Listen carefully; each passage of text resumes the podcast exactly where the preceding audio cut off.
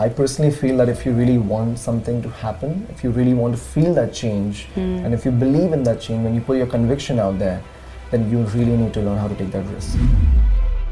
My family is from the Bollywood industry, but for me, since childhood, I've always been into athletics and sports. One of my martial art brothers, he told me about why don't you check Shaolin? So Shaolin Temple is a world famous temple for practice of Buddhism. And then after one and a half year of living in the temple as a foreign student, mm-hmm. I got adopted as a first Wow. Indian to be adopted as a warrior monk. I cracked the whole idea of, you know, convincing my parents and Right. then boom, I'm off to China. How, how were you n- not scared to go? Initially, my family kind of was confused. That yeah, they were confused. They were just like, "Is he okay? Our son is becoming a monk, and you know, he's never going to marry. He never doesn't want to, you know, come back to the whole living in the city." I wouldn't advise anybody to do this, uh, but yeah, I had to actually. Want to make a podcast? Spotify's got a platform that lets you make one super easily, then distribute it everywhere and even earn money. All in one place for free. It's called Spotify for Podcasters, and here's how it works. Spotify for Podcasters lets you record and edit podcasts right from your phone or your computer. So no matter what your setup is like, you can start creating a podcast today. Then you can distribute your podcast to Spotify and everywhere else podcasts are heard. Video podcasts are also available on Spotify, and when you want to take conversations with your fans to the next level, Q&A and polls are the best way to get them talking. With Spotify for Podcasters, you can earn money in a variety of ways, including ads and podcast subscriptions. And best of all, it's totally free with no catch. Ever since I discovered Spotify for Podcasters, I love engaging with my audience with the Q&A and the polls. And I also love the fact that I can upload my video podcast on Spotify because I know my audience love watching it sometimes when they're traveling on their commute. I highly recommend you give it a try, and you can download the Spotify for Podcasters app or go to www.spotify.com forward slash podcasters to get started. Harshh, Hi, Shivani. welcome to Millennial Mind. Thank you for having me. No, my pleasure. I've been we've been in contact for a long time, so I'm very happy you've you're in Mumbai. I mean, you live here, but I'm happy I'm in Mumbai and we're finally doing this. So, for people who don't know who you are, tell me a little bit about yourself. Um, sure. So, firstly, thank you for having me here, and I'm, I'm glad that I was bugging you since a really long time. Like, hey, I want to like you know do something. Uh, Can I come on? Can we like you know do something together? Uh, so a little bit about me is I'm from Mumbai. I'm from Bombay, uh, born and raised here. I have been a Juhu boy. I've been to uh, Jamnabai Narsee School, the most famous school of Mumbai, and um, my family is from the Bollywood industry Right. and um, but for me as uh, since childhood i've always been into athletics and sports Right. so i started playing football soccer we um, started playing football at a very young age Mm-hmm. and as soon as i reached my 10th grade my junior high and that's the time when i started taking it very seriously and then i started playing pro soccer pro football Okay. uh, moved to Milan. Uh, yeah, uh, it, in Italy. I was in Italy, in Milan, playing for the AC Milan junior team under 16. Then I came to Leicester to play for six months, Leicester No City. way. Yeah, I, I barely did like you know any studies in the 11th and the 12th grade because it's so important out here. And then my mom was like behind me and like, oh, you have to study, you have to you know pass your board exams. And then uh, and then life happened. Getting a bachelor's degree, went to Canada Wow. and uh, yeah, and yeah, just a little bit about me. Like I love, I love films. I love, um, I love uh, playing soccer, being an athlete, and uh, I love reading and you know stuff like that. So I've been a very family-oriented person. So you love films, you're not in Yeah. Bollywood. I am in Bollywood. I'm an actor. I am an actor, but the journey has been really uh, very transcending into into different spaces of my life. Um, so you know, starting off with being an athlete, a sports person, uh, focusing on education, and then being a very confused child where you know didn't have any clarity as to what I want to do because there's so much, there's so many uh, possibilities that are there to venture into. You know, your family business is there. Um, because you have a degree, so you know you can actually venture through your degree. You can get a job in some you know corporate companies, Mm. and then if people keep on talking around you, you get peer pressure, or you know you start overthinking. So I was a really confused um, adolescent at that period. You know, um, after 18, Mm-hmm. um, and then uh, a very very interesting that thing that happened to me was Um, so I started playing football again uh, Right. after I finished my graduation. I moved back to India, and I was so confused. I didn't know what to do. Um, I got an internship at Times of India, the famous uh, publishing uh, newspaper publishing in India. That is, so I was just like, oh, this is really wanna, this is what I really want to do, and I was like, I, I'm not feeling it. You know, it's not, I'm not feeling it in my gut. It's just for my mother's sake because my mom's side of the family they're Gujaratis, and you know, my nana and nani they all are doctors and everything. So my No mom was way. like, oh, you have to study and Yeah, yeah. stuff like that. I, I mean, you Same know, for me. right? so, so for me, it was just I was just so confused. I was like lost. I was just um, just trying to figure out my way out, and I was like, the only way out for me is to getting back to football. But when I got back to football, in India at that point of time, there wasn't much scope because Yeah. of uh, the infrastructure. The way they were, um, you know, cricket and, and Bollywood are like the two b- most biggest things of India. Yeah. So football had no weightage over here. So I was like, you know, there's no scope over here. I played pro football at a very young age, and then now I'm like, what do I do? Yeah. Then uh, I had a knee uh, deformity. I had an extra bone that grew in my knee. It's called osteochondroma, Okay. uh, for which I had to undergo a surgery. Right. So through the sur- uh, while the surgery was going on, the doctors found a tumor attached with it, with my thigh muscle, which was non-malign. Wow. So luckily, yeah. And then a small surgery became a really big surgery, and then Mm. for four to five months I was bedridden. I was crippled, and um, I couldn't move an inch. I was in so much pain. My mother had to go through so much of, uh, you know, uh, sleepless nights because she used to ice my knee Mm. because she saw how, how much of pain I was in. You know, I had stitches around my knee, and it was it was it was a traumatic phase of my life. That six seven months was really traumatic for me. How old were you? I was about twenty one.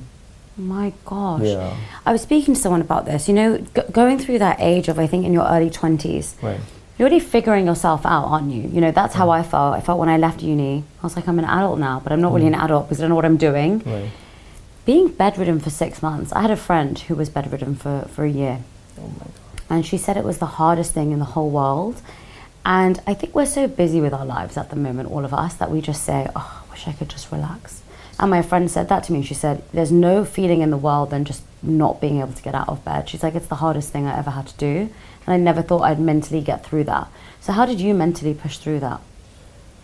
For me, um, I actually I actually hit depression when I was in bed because I, I didn't know what to do because I'm so used to being an athlete. I'm so used to movement. Yeah. And even we as humans, we're just so used to you know walking around and you know going to places, going to college, going to uni, going to school. Mm. So for me, you know, like just being on bed was something which was, and then you know having my leg, you know, with these holes, dressing of you know around my stitches was, it was it was just really bad. And so for the way I started looking at it was, I, I don't think anybody's being able to help me because we had physios who were coming home Right. and uh, they weren't really helping me much because you know before uh, they because they were sports physios but sports physios they need to look at me as just a regular human being Right. uh, to make me just stand and carry my own body weight Mm. and then slowly slowly taking the first step first step because of uh, cutting that extra muscle in my thigh muscle Mm. th- there was a hollowness in there because of the tumor. So i was kind of you know putting more weight on the right side and i was limping and walking.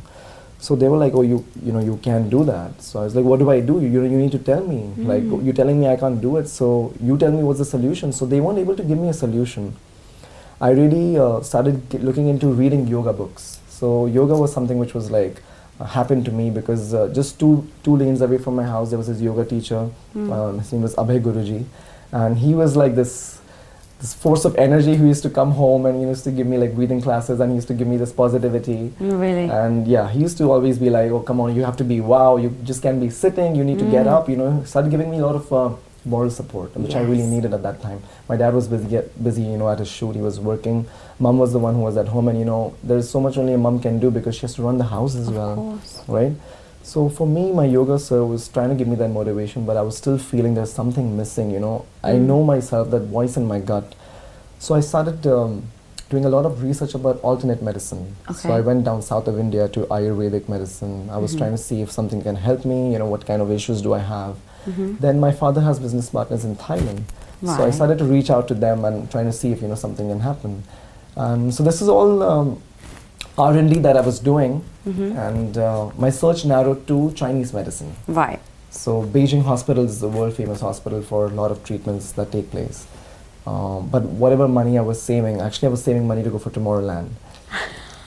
yeah, I know. I, I get that quite a lot. But uh, It's funny, I'm laughing because I know where your story is going, so that's why I'm laughing. Because you're like, I'm saving money to go to Tomorrowland, I but so I use that money for. yeah, so before my surgery, the whole idea was coming back from Canada, getting an internship at Times of India was to save money, and you know, everybody was hyping, hype talking about Tomorrowland. Oh, you got to go to Belgium. It's, it's like crazy. Yeah. It's, I still haven't been, I want to go. I haven't been there either. Uh, anyway, so that was the whole idea. That anyway, so Beijing, a hospital, and it was turning out really expensive for me. Right. I'm like, oh my god! Like they, they said they can help me because I shared some of my reports with them, hmm but uh, they were too overpriced for me. And then one of my martial art brothers, uh, you know, friends, brothers, I call him, uh, he told me about why don't you check Shaolin? So Shaolin Temple is a world famous temple for practice of Buddhism. Where that's where the found uh, the Zen Buddhism was founded. Right. That's where Kung Fu was, you know, um, became a b- bigger deal. I'll come Mhm. into the history later. hmm Uh, and then medicine was another, another pillar of Shaolin Temple. So he said, why don't you look into the medicine section of Shaolin Temple? Right. I said, why not? So I tried to reach out to them, and there was no reply because Mhm. you know it's a temple, it's up in the mountains. I was seeing pictures, and. I'm like, I doubt they'll be able to do anything. Right.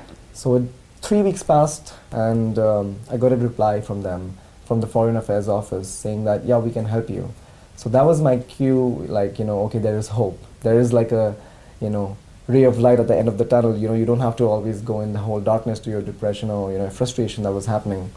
Um, so for an athlete, it was more of like a mental trauma. You know, Yeah. you know, uh, if, if I wasn't an athlete, it wouldn't be taking such a mental toll on me. Mm. And then, um, so it was just, a, there was a lot of back and forth communication, and then they shared their requirements, you know, the protocols that they have to follow, they have to pay the fees, get an invitation letter, get the, get the, uh, get the visa, the Chinese visa for six months. Right.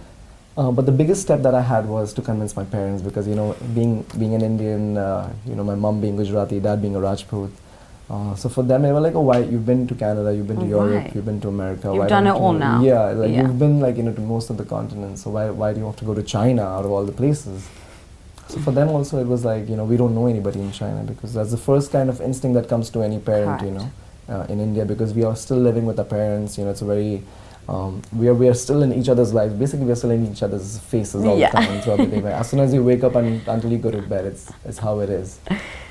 So convincing mom and dad was a, a, a was a tough cookie, but I, I cracked it. Okay. I nailed it, and then Tell me how you um, did that. A lot of people ask me this all the time because they say, how, how do you confront your parents with certain decisions?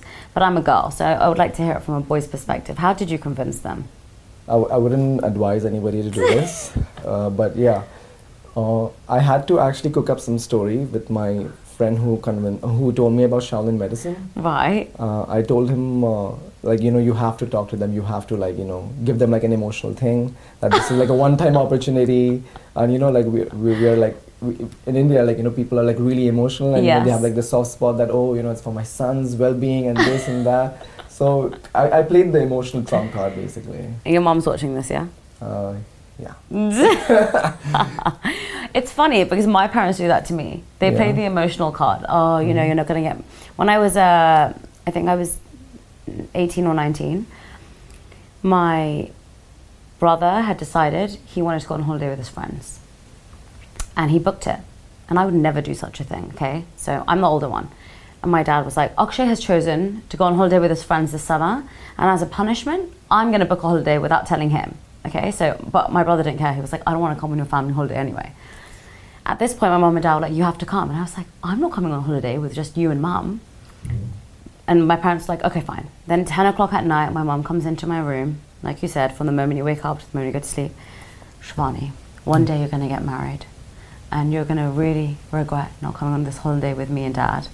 And you know, you're going to get married and have kids, and you're going to want to have this relationship with your kids, and we may never be able to go on holiday ever again. And you know, you're going to remember this trip for the Oh rest of your life. Of course, I had to go. I had so much guilt inside me. And now I'm like to my parents, I know what you're doing. Stop guilt tripping me to everything. I'm not doing it. But I think it's an Indian thing. We know we can play on play on those Play heartstrings. so, yeah, yeah. So it was basically just the the roles were reversed in my case. yeah, yeah, yeah. It was it was difficult to convince my parents because my dad is a really tough cookie to crack. Really? Yeah, because he comes from like this whole disciplined background and you know like the whole action family in Bollywood. You know like he he's like really a health freak. So for me, convincing my dad was more difficult than my mom. Mom is like, you know, mom is in my team. Of course. I'm a mama's boy. So, and dad is, you know, uh, he's like the strict one because he's, he's barely been around, you know, while growing up because of his work. He's always shooting away out of the country. so what did he want you to be? My dad was really pushing uh, for me to be a, a football player. Like he Really? really, he really supported me in, in those sense. Wow. And then once I got my graduation done, my, my bachelor's degree from Canada, and that's Mm-hmm. where um, he was like, "It's your life now. You decide what you want to do." It was like the doors are open to the film world. The doors open for you, you know, your, whatever your degree is. So, Mhm. But anyway, so then I cracked the whole idea of you know convincing my parents, and Right. then uh, boom, I'm off to China. How crazy Yeah, though, because after five months, six months, five months post surgery. you know, you know, going to a place in Europe or going to even coming to India. I don't, I don't really know anyone here, but it feels like home, Right. right? I feel like so connected to everyone. I feel like I've met amazing people. I kind of speak Hindi. You've seen my you've seen my Hindi. I can Yeah, I can- understand it, but it's broken, right? It's not great. Cute, yeah. It's what? It sounds cute because, because you have it like you know jumbled and mixed. the whole, Yeah. I thought you were like, it's not good. genders are mixed. I thought you were like, it's it's not good. I was like, huh? What? No, it's got, it's okay. Um, m- when you go to somewhere like China, you don't speak, you can't even understand it, right? Like, obviously, and you know nobody there. Right. How how are you n- not scared to go? It was instinct. There was a little bit of fear, Mm-hmm. but honestly, there was a lot of surrenderance that I did. Because I personally feel that if you really want something to happen, if you really want to feel that change, Mm. and if you believe in that change, when you put your conviction out there, then you really need to learn how to take that risk. You need to take Mm-hmm. that that big jump, that leap, you know, like the big leap of faith. You know, it's Yeah. like this. Of course. So, So what happened when you got there? So I got there like post sunset. Right. It was uh, right. It's pretty dusky, and um, it was almost winter's time because it was in the month of October. I got there 2014, and it was snowing like partially.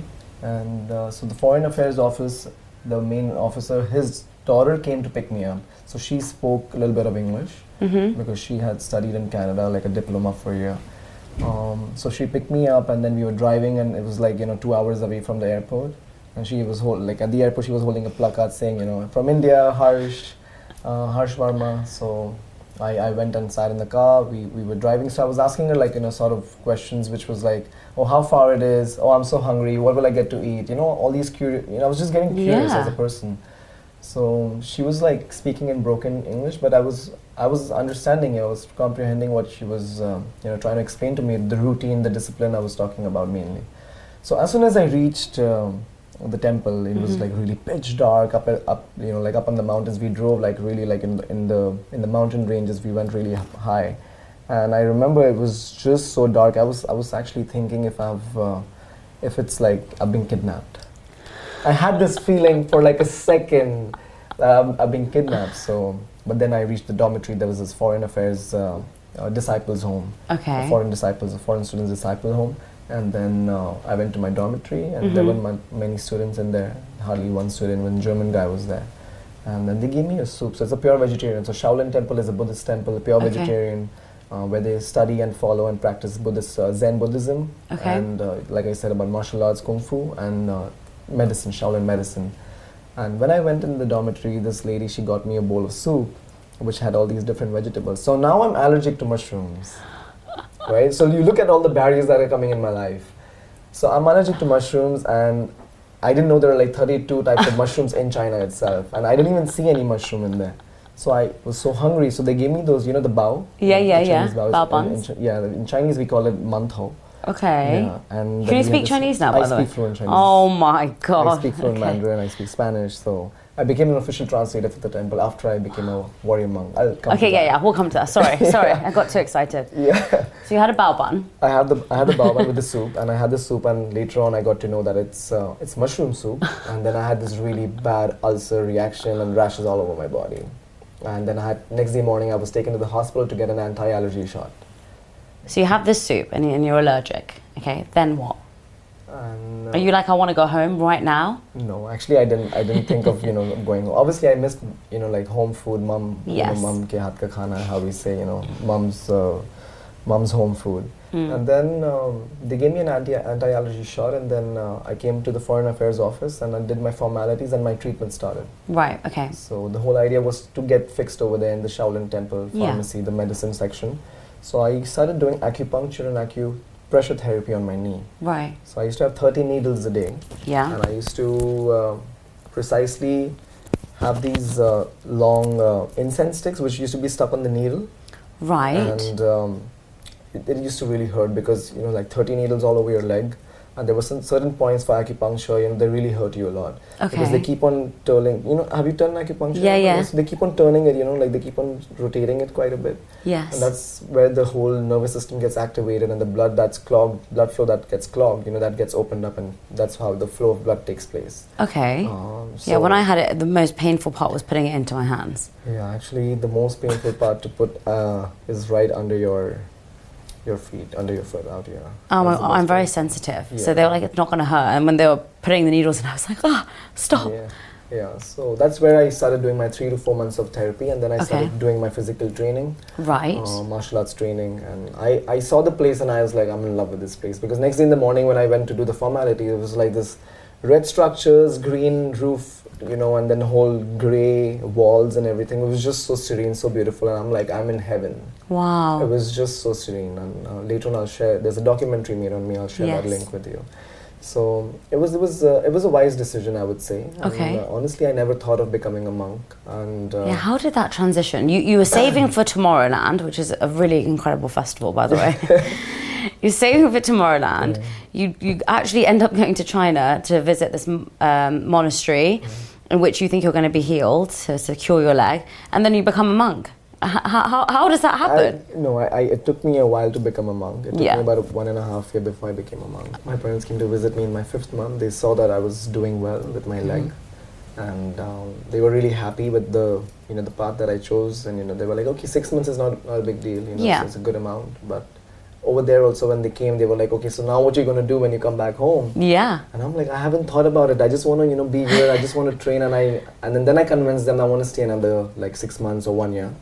And my dad was like, um, "Oh, I'm not going to help you with anything. You know, Mm. you just have to be by yourself." I said, "Yeah, just help me like 50%. You know, I'll, I'll manage. You know, I still had a little bit of le- uh, savings in left with me." And then he's like, "Okay, but then you know, you really need to fix your life. Like, you know, you need to plan what you want to do. You know, you're already already like 21 and a half, 22. So, what's your next game plan?" And then I said, I don't know. Let me just, you know, just let me just be there. Let me just study. Let me just enjoy the whole moment of, you know, being in a monastery, being in a temple. Mm. Because there's because in every structure, every corner of the temple, there is so much of wisdom. There's so much of knowledge. There's there. Mm. And I feel when you truly surrender to something, that's when that that practice accepts you as its Yeah. own.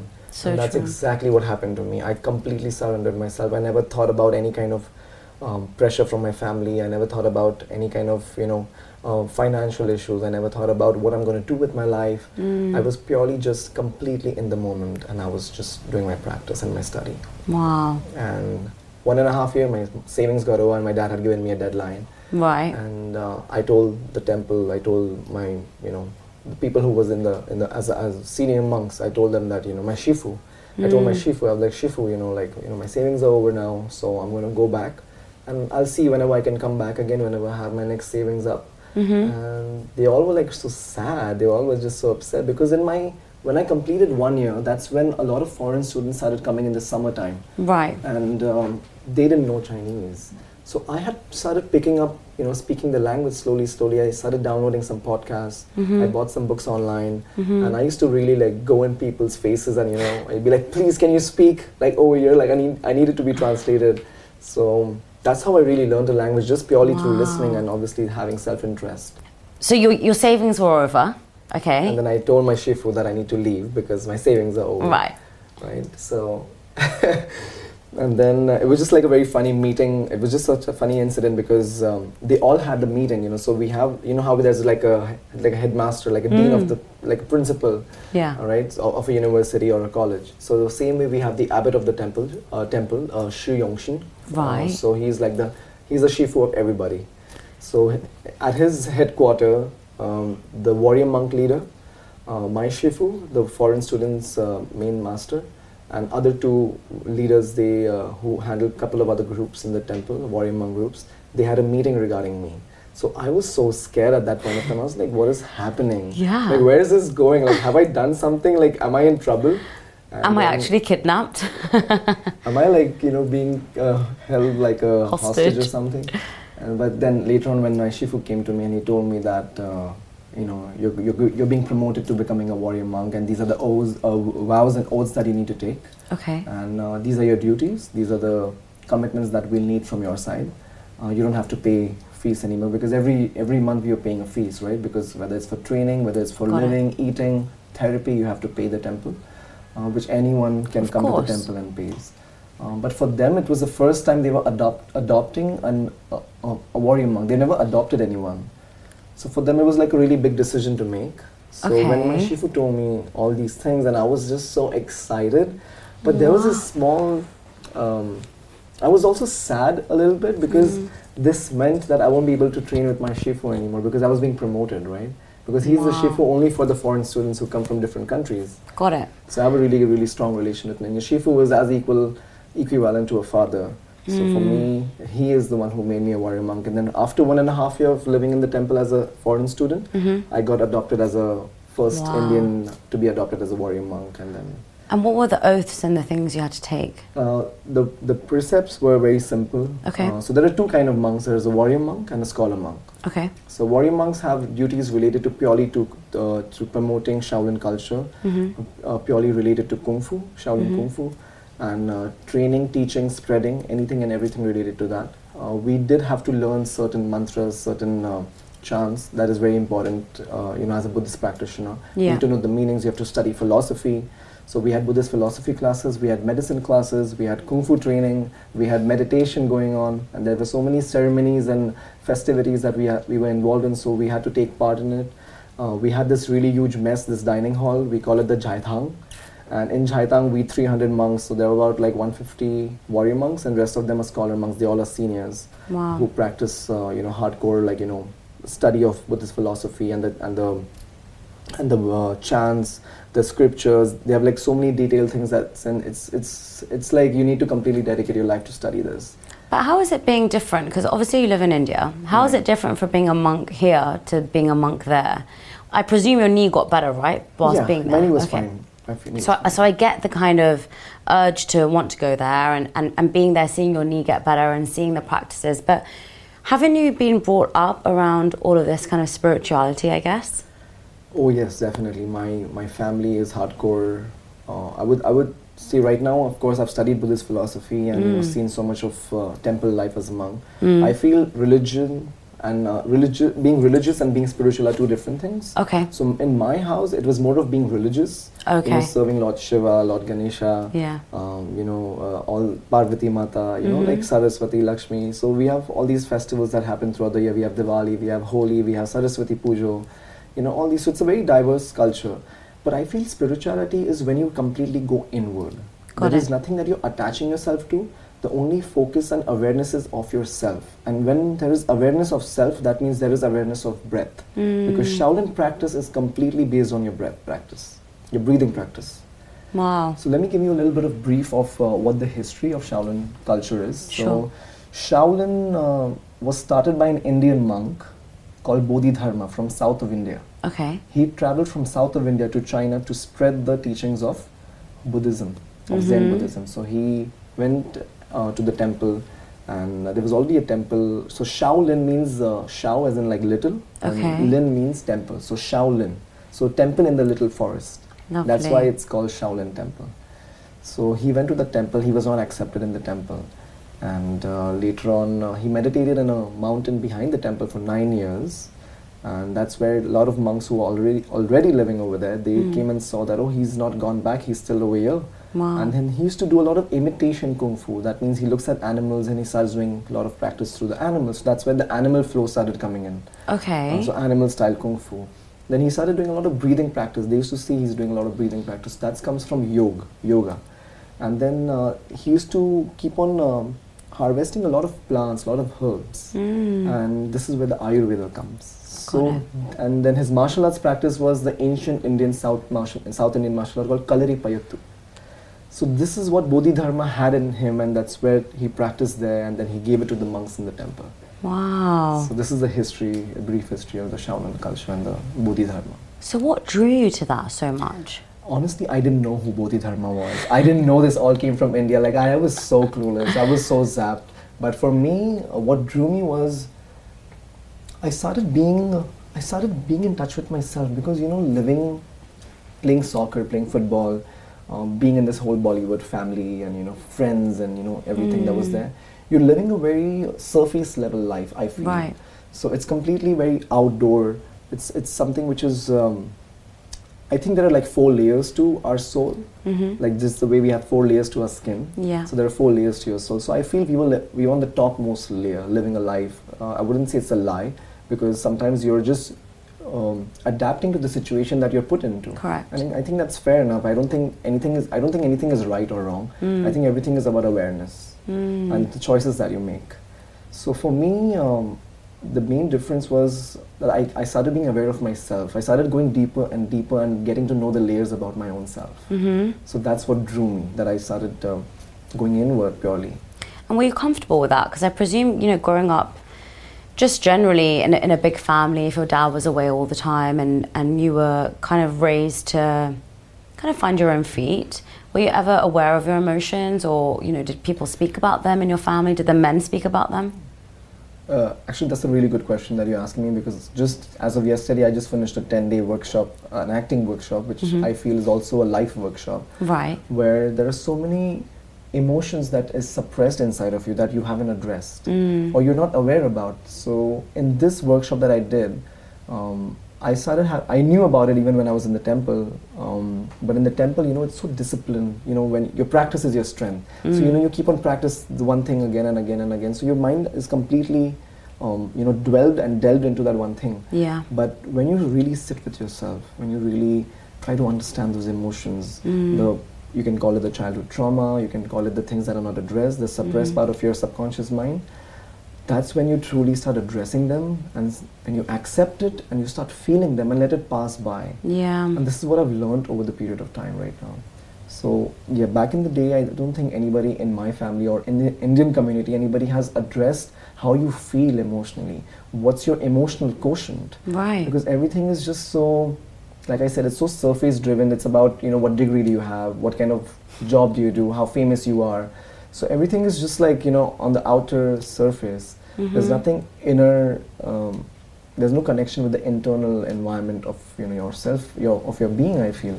And so that's why the Shaolin temple really drew me was because i'm becoming aware about my own self in a very in a very um, I am not finding the right word, but in a very intense manner, Yeah. And without like you know judging myself, without being critical about myself, and not having any kind of responsibilities.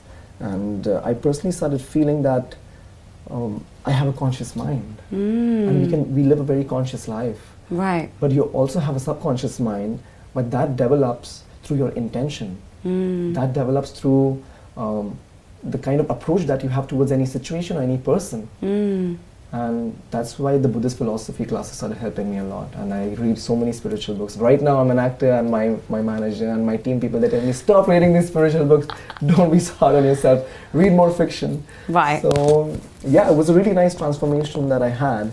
And coming back to the kind of uh, vows and oaths that we had to take uh, we practiced celibacy pure celibacy for like five i was celibate for about five to six years Mm-hmm. uh, which the scholar monks have to do. So, scholar uh, warrior monks, when they leave the temple, they can choose to start a family, but they won't be considered a monk anymore, which is me right now. Got it. Right. So, when you're living in the temple, you have to follow the same vows and oaths as the scholar monks. Um, of course, like you know, no wrong speech, no consumption of you know killing of animals, no consumption of any kind of you know meat or any kind of source of you know animals, basically. Were you vegetarian before you went? No, I wasn't. I was a, Ah. I was really hardcore non-vegetarian. I'm not too proud to say that. So yeah. I love how people say a hardcore non-vegetarian. Yeah, I love it. Okay. was just like in the house, in the house, you had like so much of meat happening every day, and Really? yeah, I was.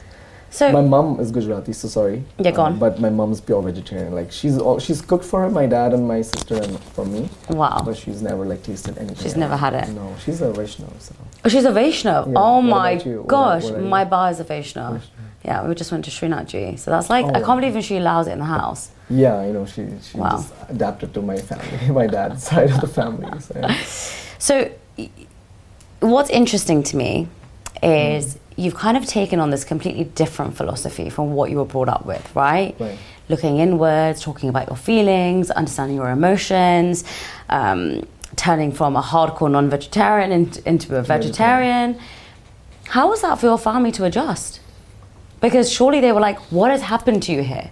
Right? A lot of the time with, um, with people who change their personalities, we, we forget that people can evolve and change in life. Right. Right? We believe that everyone should stay the same from when they were kids. And if they evolve and change, it's a bad thing. But actually, it's a great thing. I think so too. But it's difficult for people to understand that. When I said I wanted to go vegan to my family, they called me an extremist.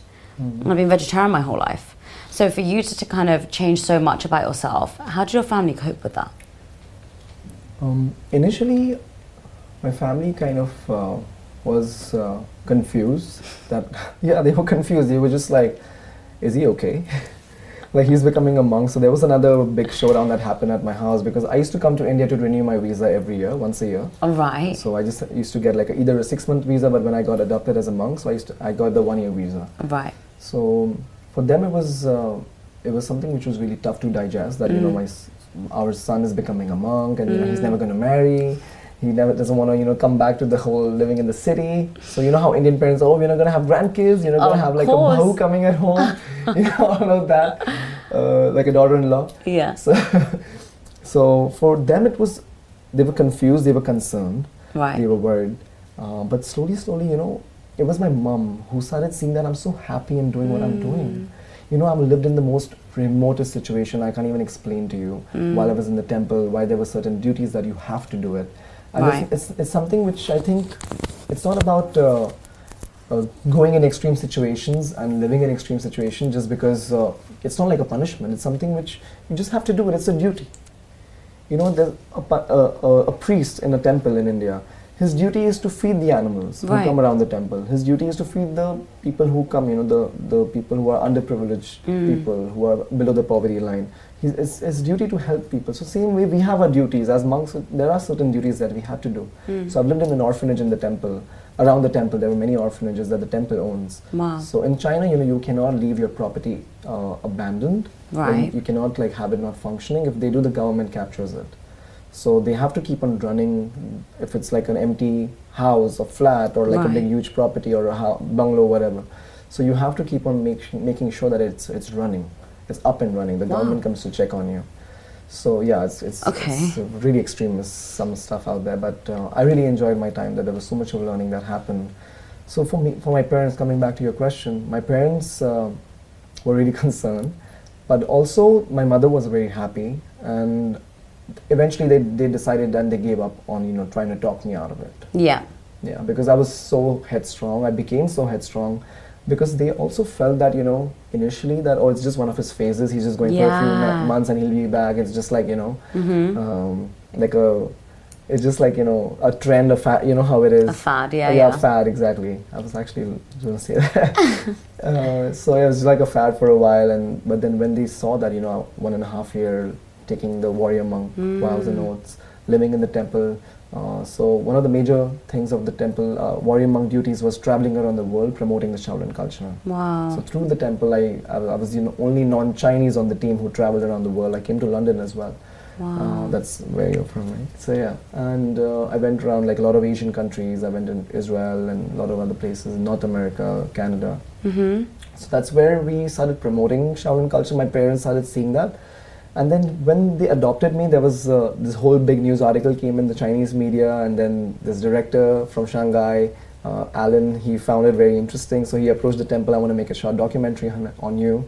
So like the temple, he asked if can I make a short documentary. And this Indian Indian boy who you've adopted as a as a as a warrior monk. So then the the whole documentary was shot, and then it was released by the Nowness Media. It's a very famous Yeah, yeah. media company in the UK, if I'm Wow. not wrong. Yeah. Why did you never want to be a full time monk? Why did you come back?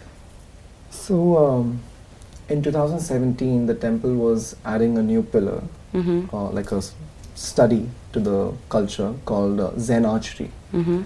And they were selecting out of the 120 warrior monks, they were selecting eight monks to go to Guangzhou for intense training in archery, studying the traditional way of archery, mm-hmm. studying the philosophy and the theory behind it as well. Mm-hmm. So out of the eight, I was one of them.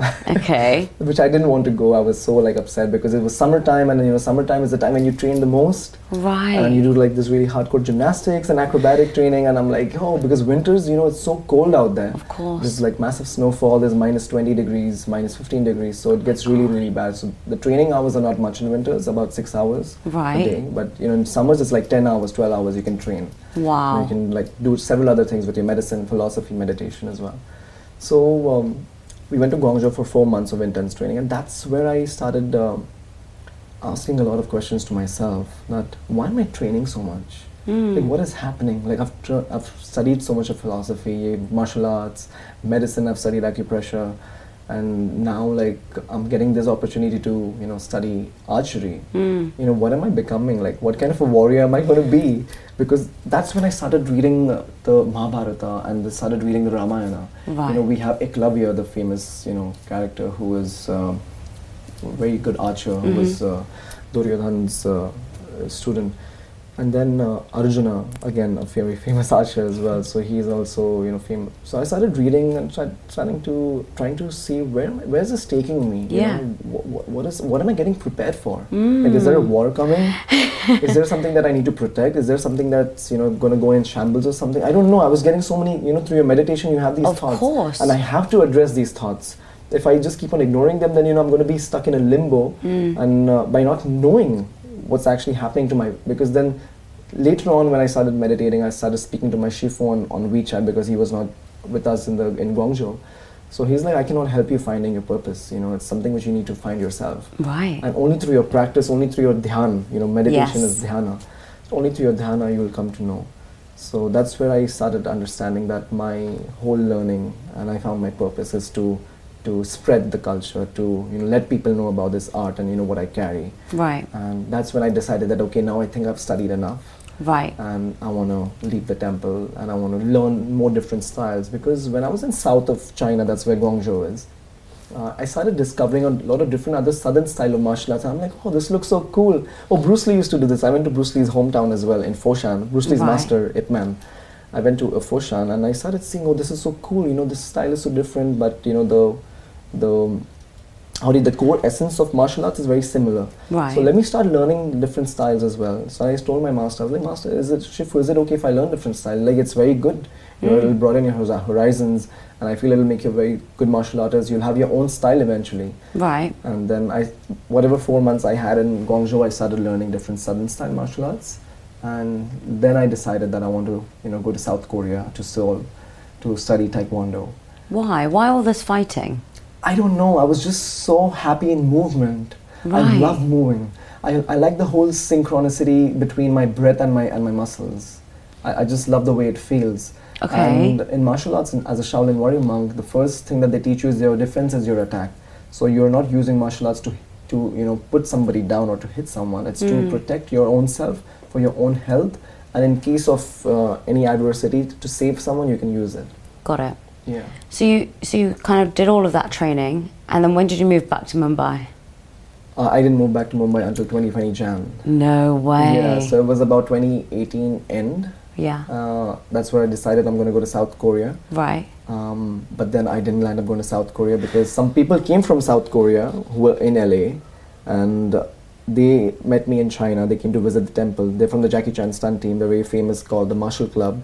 Uh, Andy Le, Brian Le, and Daniel. So they invited me to Los Angeles to come and train with them. So I was invited by the Jackie Chan stunt members to come and train with them in Los Angeles. Okay. And then I moved to Los Angeles. And did you get? In, and what did you do there? I was training for cinema martial arts, and then in my free time, I went to LA Film School to study, uh, you know, filmmaking. Yeah, yeah. I went to theater school because slowly, slowly, I started realizing that you know I'm born in a film family. Films has always been there in my blood, Mm. and I love, um, I love expressing because you hmm. know doing martial arts is expressing. Of course. And even in school, I was always part in the in the in the dancing, in the singing, and the dramatics. I was always there. I was al- always you know the winning and always on top of the list always. yeah. So I try to align my purpose and I try to see how I can merge the whole passion of my films with my martial arts and my hmm. philosophy. And then I was in Los Angeles for about one and a half year. And just before we had the unexpected pandemic, I moved to India in 2020 January. Wow. It's funny, isn't it? When if someone asked you if when you were a kid, do you want to be a director or you want to be in films, you probably said no, right? I, I didn't have an answer. actually. Right. And then when you grow older, you realize that some things you're just naturally good at, or some things you're naturally interested in, and, and sometimes it, it, things you don't expect come back into your life. I, you know, as a kid, I always thought that I wanted to be different. I want to be unique. I don't want to be, um, I don't want to be part of the herd. You know, Right. I, I want to. Whether you want to call me the black sheep, I would be the black sheep.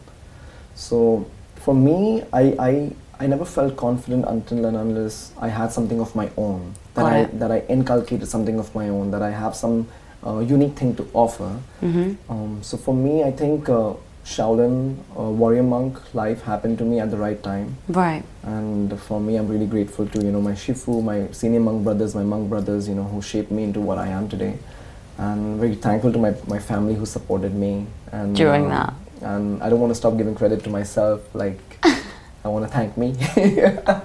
oh yeah, I'm sorry, I'm not trying to be a snob, but um, yeah, you know, it takes a lot to to make decisions. I feel I feel uh, there's so much goes in decision making. Okay. I personally feel that decision making decides how courageous you are Mm.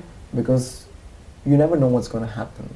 But you have to have that faith, you have to have that belief, you have to have that conviction Mm. that if this is what you want to choose, your path, your, your, your, your journey, then you have to surrender. And for me, it was, you know, I kept on being in China for five years, living in Los Angeles for one and a half years, then coming back to Mumbai, and then deciding what I want to do. Mm. It was all about act of courage Yeah. because I had faith in my art. I had faith in my study, my practice. Mm. That's what drew me. That's that's what still drives me. And I think honing your craft and honing the idea, honing the craft, honing uh, you being confident, knowing that you know something that you you can offer, you can help people, you can show people. If you can make the change in yourself, then you can make the change in others. You know. Yeah. So And how are you taking that into acting now? Because now, obviously, So apart from being in the Bollywood family and being an actor right now, I also so Shaolin Temple has a branch of uh, its uh, subsidiary uh, training center in every country. We have one in the UK as well. We have three in the UK, if I'm in fact. Okay. So the branch for the cultural center in India is under my supervision. So I'm the founder of the Shaolin Temple Warrior Monk Academy. You can see the small souvenir from my school to you. Amazing. Yes, so we are. Uh, I have a team who takes care of the classes. I have trained them personally. Uh, I do give classes sometimes as well. Initially, I was when I founded the school in 2021 August. So it's been more than a year now, a year and a half almost. Mhm. And uh, yeah, we are spreading the Shaolin culture. We teach archery. We teach uh, breathing techniques for healing, like qigong. Uh, We teach martial arts. We teach uh, certain philosophy things about Buddhis, Buddhism and uh, we have self-defense programs for you know for men and for women mainly for women because uh, it's in a good location around a women's university so hmm uh, we want to promote that for women's health As as someone who's kind of been a monk and gone through that, what's been your biggest learning? And what takeaway can we give to anyone who's listening or watching? there's so many learnings oh my god but for me i think the biggest learning was to listen that was just the best thing that happened to me because i i i through listening i learned a language mandarin Mm. simplified Mandarin Chinese. Through listening, uh, I learned how to be patient. Through listening, I got to learn how to hear my breath, my own breath. Wow. And Shaolin philosophy and practice is purely about your own breath. So my biggest thing was to listen. People always say you have two ears and one mouth, Yeah. and so you should listen more than you Listen speak. It's, it's it's a lesson I, I'm I'm slowly learning, yeah. but one but one that will take time. But thank you so much for coming here. And I know it's far for you, but I really appreciate No, your fine. It was totally worth it. I'm so glad I've been, like I said, I was uh, trying to be a part of your association for what you're doing, what you're spreading, and you know the kind of uh, people you're getting on your platform. It's amazing. They're so Thank you. inspiring, and uh, you're so true to your to your uh, work and your your art. I would call this your art because you're Thank so good at it, right? And uh, I'm so grateful to you for inviting me over here. Thank you. My pleasure. And hopefully next time when you're here, uh, you can visit my studio. Yes, I would love to. Yeah, I would love to. I need some more breathing techniques in my life. sure. Thank you. Thank, Thank you. Amitofa. One, and thank you so much for listening and watching this podcast. Wherever you're listening or watching, if you could please press the follow, like, and subscribe button, it would really mean the world to me.